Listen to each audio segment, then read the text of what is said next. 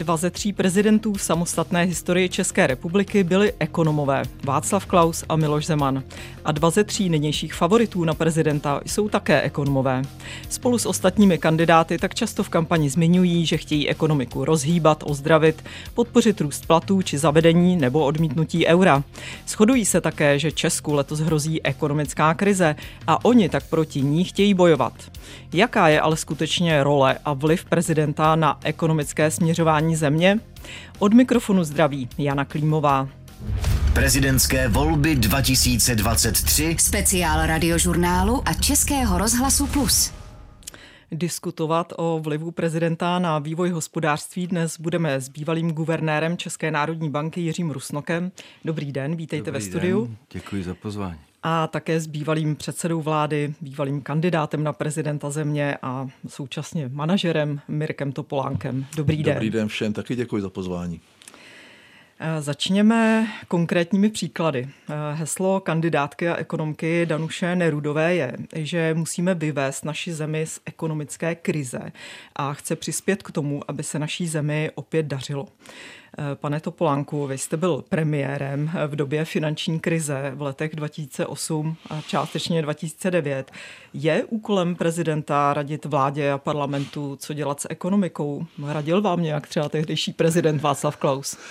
Eh, já si myslím, že úkolem prezidenta eh, může být radit, ale vlastně to je tak všechno, co s tím, s tou svojí exekutivní pravomocí případnou může dělat. Eh, já si nepamatuji, kromě častých diskuzí s tehdejším prezidentem, kdy jsme některé věci diskutovali, že by měl tendenci ně, něco radit, spíš, spíš, protože Václav Klaus byl vždycky technolog moci, tak se tak trochu vysmíval našemu předvolebnímu ekonomickému programu a rovné daní, protože říkal vždycky, ale Mirko, o tom to přece vůbec není a měl pravdu a ten prezident nemá tu kompetenci, hmm. má ji nepřímou přes centrální banku, případně přes nějaké jiné instrumenty, ale ta hesla, která říkají ti kandidáti, eh, jsou zajímavá v tom, že trochu poznáváme, co je to za lidi, jaký je jejich hodnotový žebříček, jaký je jejich světonázor, kam je můžeme zařadit, hmm, ale když něco slibují, tak to, tak to slibují asi lidem, kteří o tom nic neví, protože nemůžou fakticky nic udělat. Pane Rusnoku, může prezident eh, podle vás pomoct vyvést zemi z ekonomické krize? Vy jste, já jsem vás uvedla jako bývalého guvernéra, ale vy jste byl také eh, chvíli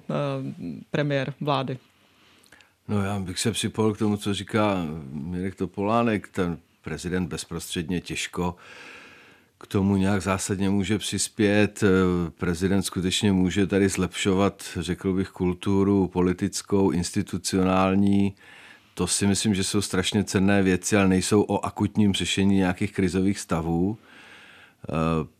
Samozřejmě Cítil? To, že někde poradí nebo že si někde vyjádří svůj názor, bude jistě mít nějakou váhu, ale vláda hmm. rozhoduje, ta by měla mít prostě profesionální analýzy a profesionální aparát, který by jí měl prostě dávat ten základ těch věcných řešení a ona samozřejmě podle svých politických preferencí rozhodne.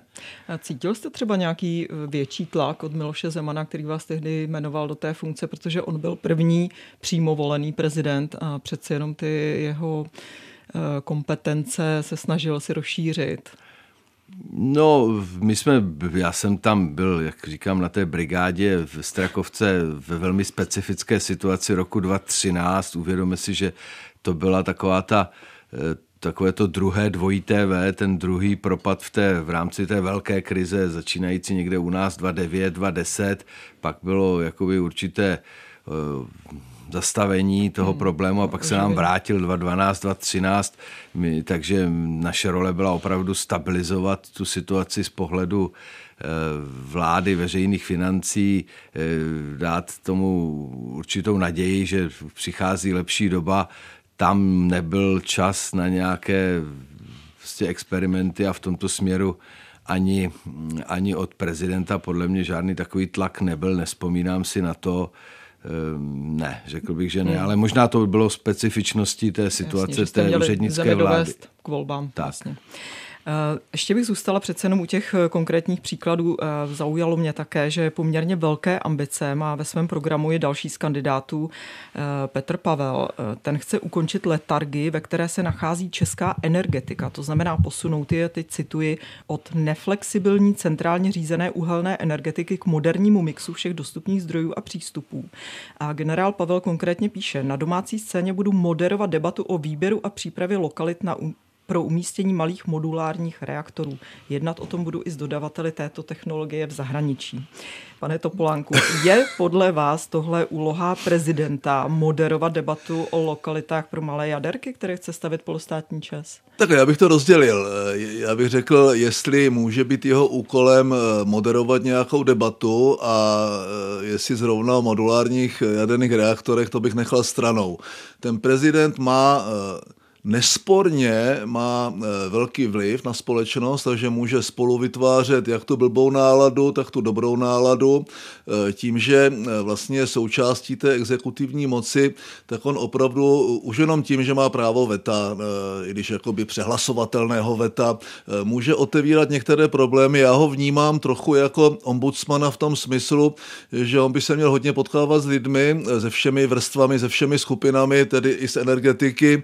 Měl měl by poslouchat a měl by směrem k vládě, případně k parlamentu artikulovat to, co vlastně on naposlouchal a co si myslí, že je správně, ale to je tak celý. Eh, může, my třeba pořádáme na Pražském hradě jako Jagelo eh, bez, eh, konferenci Naše bezpečnost není samozřejmost a všichni prezidenti, včetně Miloše Zemana, nám ten prostor tam dávají a probíhá tam docela sofistikovaná diskuze všech předsedů parlamentních strán a všech expertů na téma bezpečnost. To znamená, a dá se říct, že Miloš Zeman hmm. a i Václav Klaus před ním to zastřešovali tím, že dali ty prostory k dispozici, eh, sem tam tam někdo z nich vystoupil nebo pošle zdravici. To, to je jejich role. Oni mohou být a mohou spojovat jednotlivé vrstvy a jednotlivé názorové skupiny, třeba i v energetice, mohou překlenovat ty rozdíly, které jsou někdy ideové, někdy, někdy náboženské hmm. Eh, v případě klimatických změn.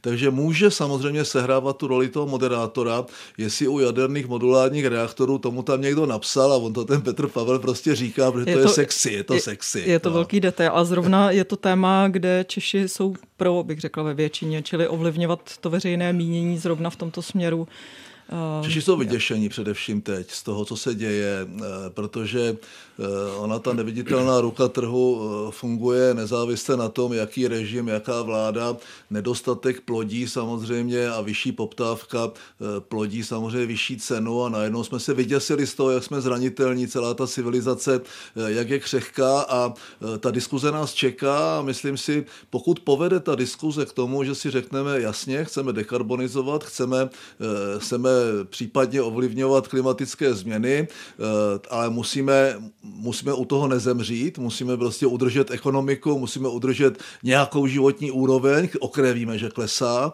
tak ta diskuze do toho veřejného prostoru patří a ten prezident ji může moderovat.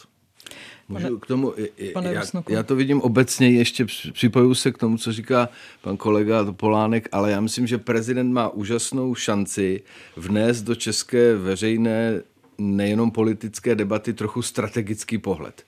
Protože my tady trpíme strašně tím short-termismem těch volebních období, my máme prostě pořád nějaké volby. Hmm. A vlastně všimněte si, tady skoro žádná vláda už se nezabývá nějakou strategií. Jako to, že napíše formálně někde nějakou koncepci, to není žádná strategie, ta skončí mezi 50 dalšími koncepcemi, o tom se nediskutuje. Jo. A ten prezident si myslím, že má úžasnou šanci, jednak je tam na pět let, jednak obvykle bývá znovu zvolen. Takže prostě on by mohl vnášet, energetika je toho krásným příkladem, co teda chceme. My jako Češi, jakou chceme energetickou bezpečnost, za jakou cenu, eh, jak bude více či méně ladit s tím, co chce Evropa.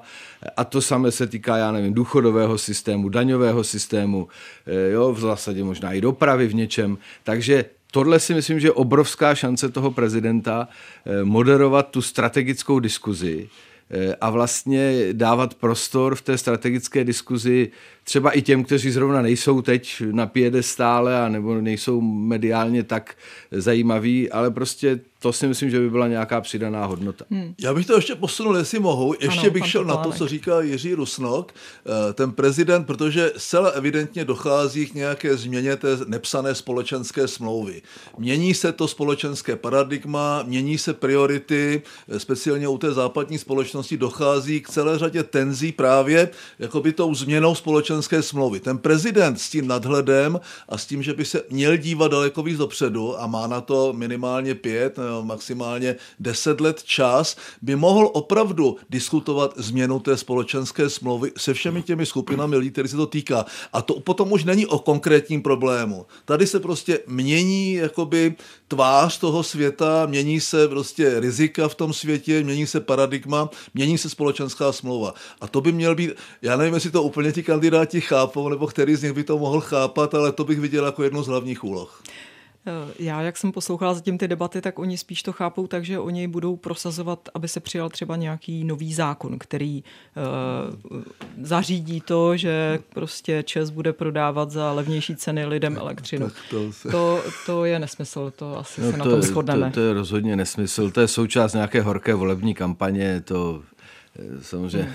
My se musíme bavit o tom, co bude za pět let, jak budeme, odkud budeme brát energii, kolik nás to bude stát, jak budeme financovat důchody za 10, za 20 let. Jo? A jestli to je vyvážené vůči těm společenským skupinám, o kterých mluví Mirek, prostě, protože základ té společnosti je v tom, nebo její úspěch je v tom, že se nerozpadne na, pod nějakou tenzí, že těch tenzí přibývá logicky a tam by měl ten prezident sehrát tuhle tu roli taky, hmm. ale ne, že řekne, jestli máme mít modulární reaktory nebo velké reaktory. Jo, to bych Jasně. nechal opravdu na odborníky. Mimochodem to přinesla ta změna volebního systému. E, ta parlamentní změna měla svoje negativa případně, nicméně e, vždycky tam byl volen člověk, o kterém byla minimálně ta sněmovna a ten senát přesvědčení, že na to mají a že mají ten přesah. Když to ta přímá volba sebou právě přináší jakoby ta konkrétní témata v té dané aktuální hmm.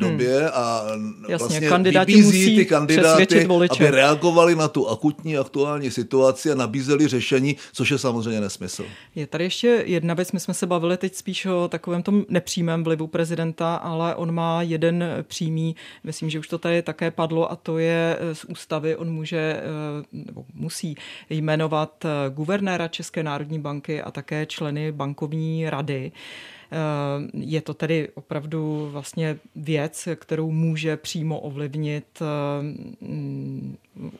určitý chod ekonomiky výběrem lidí, jaké do té eh, centrální banky jmenuje.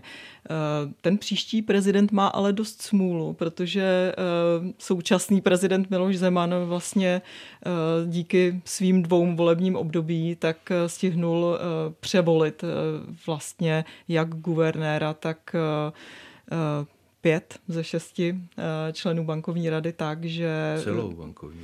No, zbývá pan Tomáš Holub, eh, ten no, ale vlastně... ten byl taky jmenován prezidentem Ano, ale tomu bude končit funkční období ano. v roce 24, čili ten příští prezident toho, jediný. je ano. to jediný člen, kterého ano. bude moci jmenovat nově. Nemyslíte si, pane Rusnoku, že to může vyvolávat určitý tlak ze strany prezidenta, aby si vymohl tuto pravomoc nějak jinak, že třeba bude tlačit eh, na bankovní radu, aby nějakým způsobem rozhodovala. Například, když jsem tady uváděla ty konkrétní příklady, co říkají kandidáti, tak Andrej Babiš eh, říká, že by působil na ČNB, aby neměla jednu z nejvyšších základních úrokových sazeb v Evropě ve výši 7%, protože je to velký problém pro firmy. No, to, je, to je úplně mimo jeho kompetenci, to je dokonce protizákonné protože v zákoně je napsáno, že členové bankovní nesmí přijímat pokyny od nikoho, včetně prezidenta, vlády a, a tak dále. Jo? Čili on nemůže žádné pokyny členům, on má jedinou zásadní kompetenci ty lidi jmenovat. Jo? A pokud by se naplnily podmínky, ale to je naprosto teoretická věc, že takže, něco takže spáchali, jak je může odvolat. Působení na ČNB by bylo, možná mohl by psát třeba články nějaké. No nebo... tak může se jistě zavolat guvernéra, může s ním pohovořit, může jistě Eh, jako vyjádřit asi názor tomu nikdo nemůže bránit nikomu, ale nemůže rozhodně tlačit na to, že má černobo dělat. A hlavně, pokud by to ti členové bankovní rady jako začali plnit, tak oni by se dopouštěli eh, v podstatě proti zákonného jednání. Jejich jaksi svatý grál je právě ta nezávislost a proto jsme to tak jako nakoncipovali, ne já, ale prostě zákonodárci eh, a je to tak běžné všude ve vyspělém světě, že prostě ty centrální banky jsou v tomto směru nedotknutelné, aby právě neměli obavu šáhnout i na věci nepopulární, jako je třeba teď boj s inflací. Že? Takže tam ten eh, směr jít nemůže, to je úplný omyl. Jako, to, že Andrej Babišovi vyhovují nízké úrokové sazby, to je prostě tak šílený konflikt zájmu, že abych se styděl to vůbec říct veřejně. Jo. Říká Jiří Rusno, který je dnes hostem prezidentského speciálu radiožurnálu a Českého rozhlasu Plus. Spolu s ním je tu s námi i bývalý premiér Mirek Topolánek. Prezidentské volby 2023. Pane Topolánku, vy jste chtěl ještě reagovat no, na tak Jiří Rusnov to sám říct úplně nemůže, protože insider, protože tím guvernérem centrální banky byl. Byl to vlastně nominant Miloše Zemana byl tam dosazen a on je typickým příkladem toho, jaká míra nezávislosti eh, ta, ta, vlastně je dána té centrální bance, protože zcela evidentně, eh, zcela evidentně v tom svém funkčním období a v jeho závěru eh, se musel potýkat s docela, s docela razantními zásahy do úrokových sazeb a do, do udržení nebo zastavení vlastně toho inflačního tlaku a určitě to nebylo podle přání pana prezidenta Miloše Zemana. To znamená, myslím si, že to je je ten typický příklad a my jsme nedořekli tu věc, že Miloš Zeman samozřejmě těmi nominacemi, eh, kdy odcházejí, eh, řekl bych, eh, monetární, monetární hlídači Marek Mora, Nídecký a někteří další, kdy se přesunuje jakoby ta váha toho rozhodování spíše k těm opatrnějším, už nominací guvernéra centrální banky Aleše Michla tím jasně demonstroval Miloš Zeman, jako by si přál. To znamená, ano, ano, může ano. to ovlivnit právě těmi nominacemi, ne přímým zásahem. A já zase musím říct, že eh, ta centrální banka má ty nejlepší analýzy, které k dispozici mít může. A i ta bankovní rada je, nechci říct pod tlakem, ale pod, řekl bych, eh, faktickými daty, které jim přicházejí z těch analytických útvarů. A eh, taky to nemají moc jednoduchý, i když oba dva zřejmě si budeme myslet, že, že měla ta banka ještě v létě minimálně 50 bázických bodů signálně prostě přidat, přestože to podvazuje ekonomiku, přestože to komplikuje život jakoby eh, všem průmyslovým podnikům a cel, celé zemi, tak vlastně ta inflace dneska je daleko větší riziko, jak všechno ostatního a ten boj s tou inflací je dán té centrální bance zákonem do výjimku, to je její hlavní povinnost. Pane Rusnoku, vy jste byl pod nějakým tlakem Miloše Zemana, abyste rozhodoval tak, jak on by si přál? Ne, ne, ne, to naštěstí ne, anebo jsem si toho nevšiml teda, rozhodně bych si to nepřipustil, protože bylo řečeno, jaká je opravdu ta, jaksi ten rámec zákonný a to je pro mě svaté. Já jsem prostě celoživotní jaksi úředník a pravidla s tím. A, Dobře, pojďme takže, se, ne. Eh, rozumím, pojďme se posunout k dalšímu tématu a to je, že eh, téměř všichni kandidáti slibují, že se budou věnovat ekonomické diplomaci, tedy otevírání dveří podnikům v zahraničí při eh, cestách prezidenta nebo návštěvách zahraničních hlav států u nás. Je, není tohle to vlastně to nejpodstatnější, co může prezident dělat, protože on vlastně zastupuje zemi navenek. Pane Topolánku, vy byste třeba chtěl být příštím prezidentem Svazu průmyslu a dopravy, takže eh, který mimo jiné zajišťuje eh, pro podniky cesty s prezidentem do zahraničí.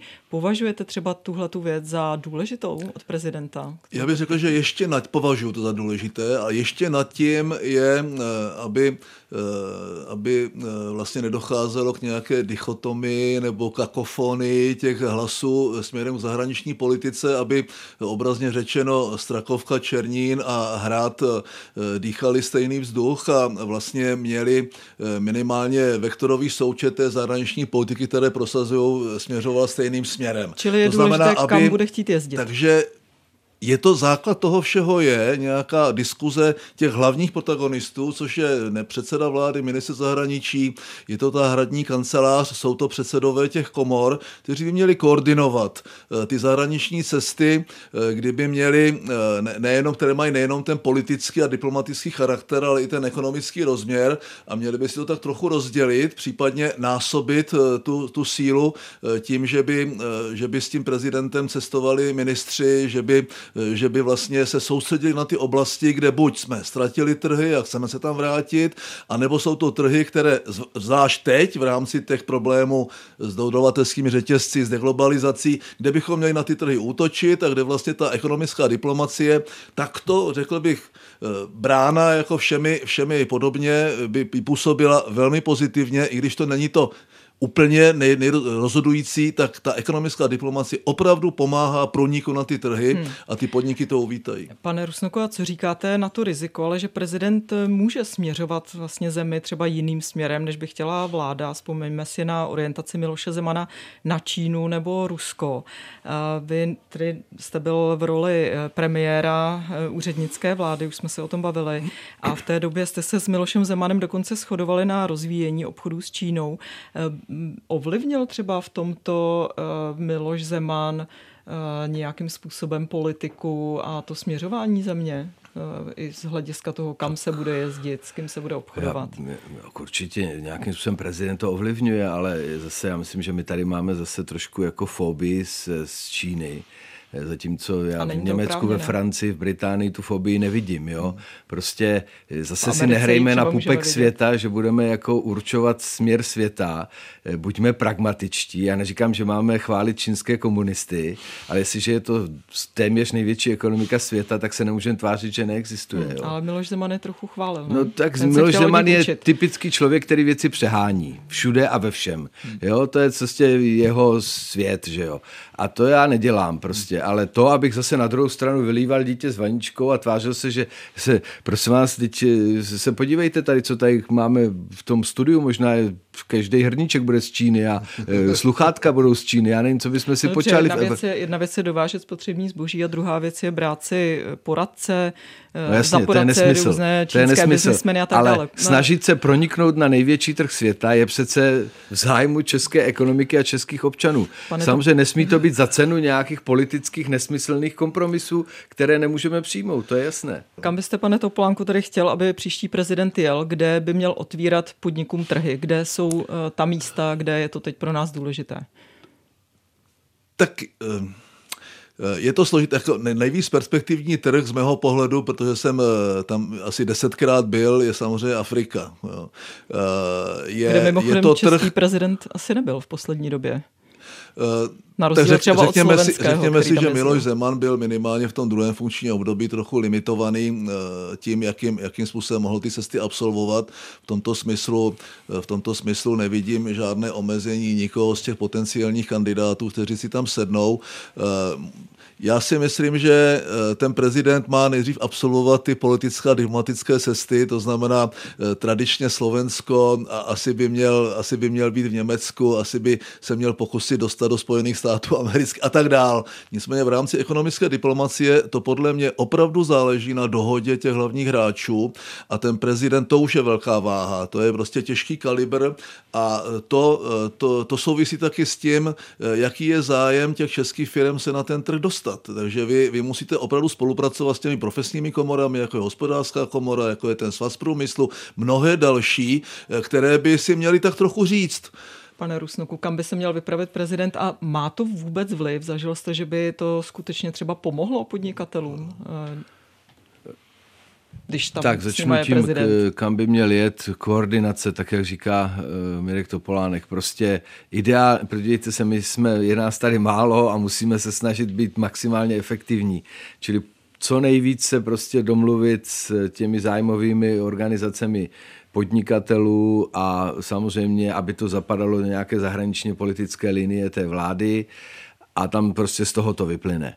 Jestli to pomáhá, nepomáhá, nemám žádná data, ale určitě to pomáhá, když to dělají všichni. Jo? To znamená, jsou trhy prostě, které bez té politické ingerence v úvozovkách, bez toho otevírání dveří těžko penetrujete. Velice těžko. Jaké to jsou trhy? No to jsou ty trhy těch, řekněme, méně vyspělých zemí, anebo těch nedemokrat, méně demokratických, autoritářských, autoritářských někdy třeba, ale já bych byl na to slovo opatrný, ono je otázka míry, co je autoritářství a co ne. A e, to si myslím, že je důležité. Na druhou stranu, prosím vás, to nás určitě nevytrhne, jo, chtě nechtě, dneska je situace taková, že 90% exportu jde do Evropské unie. Jo.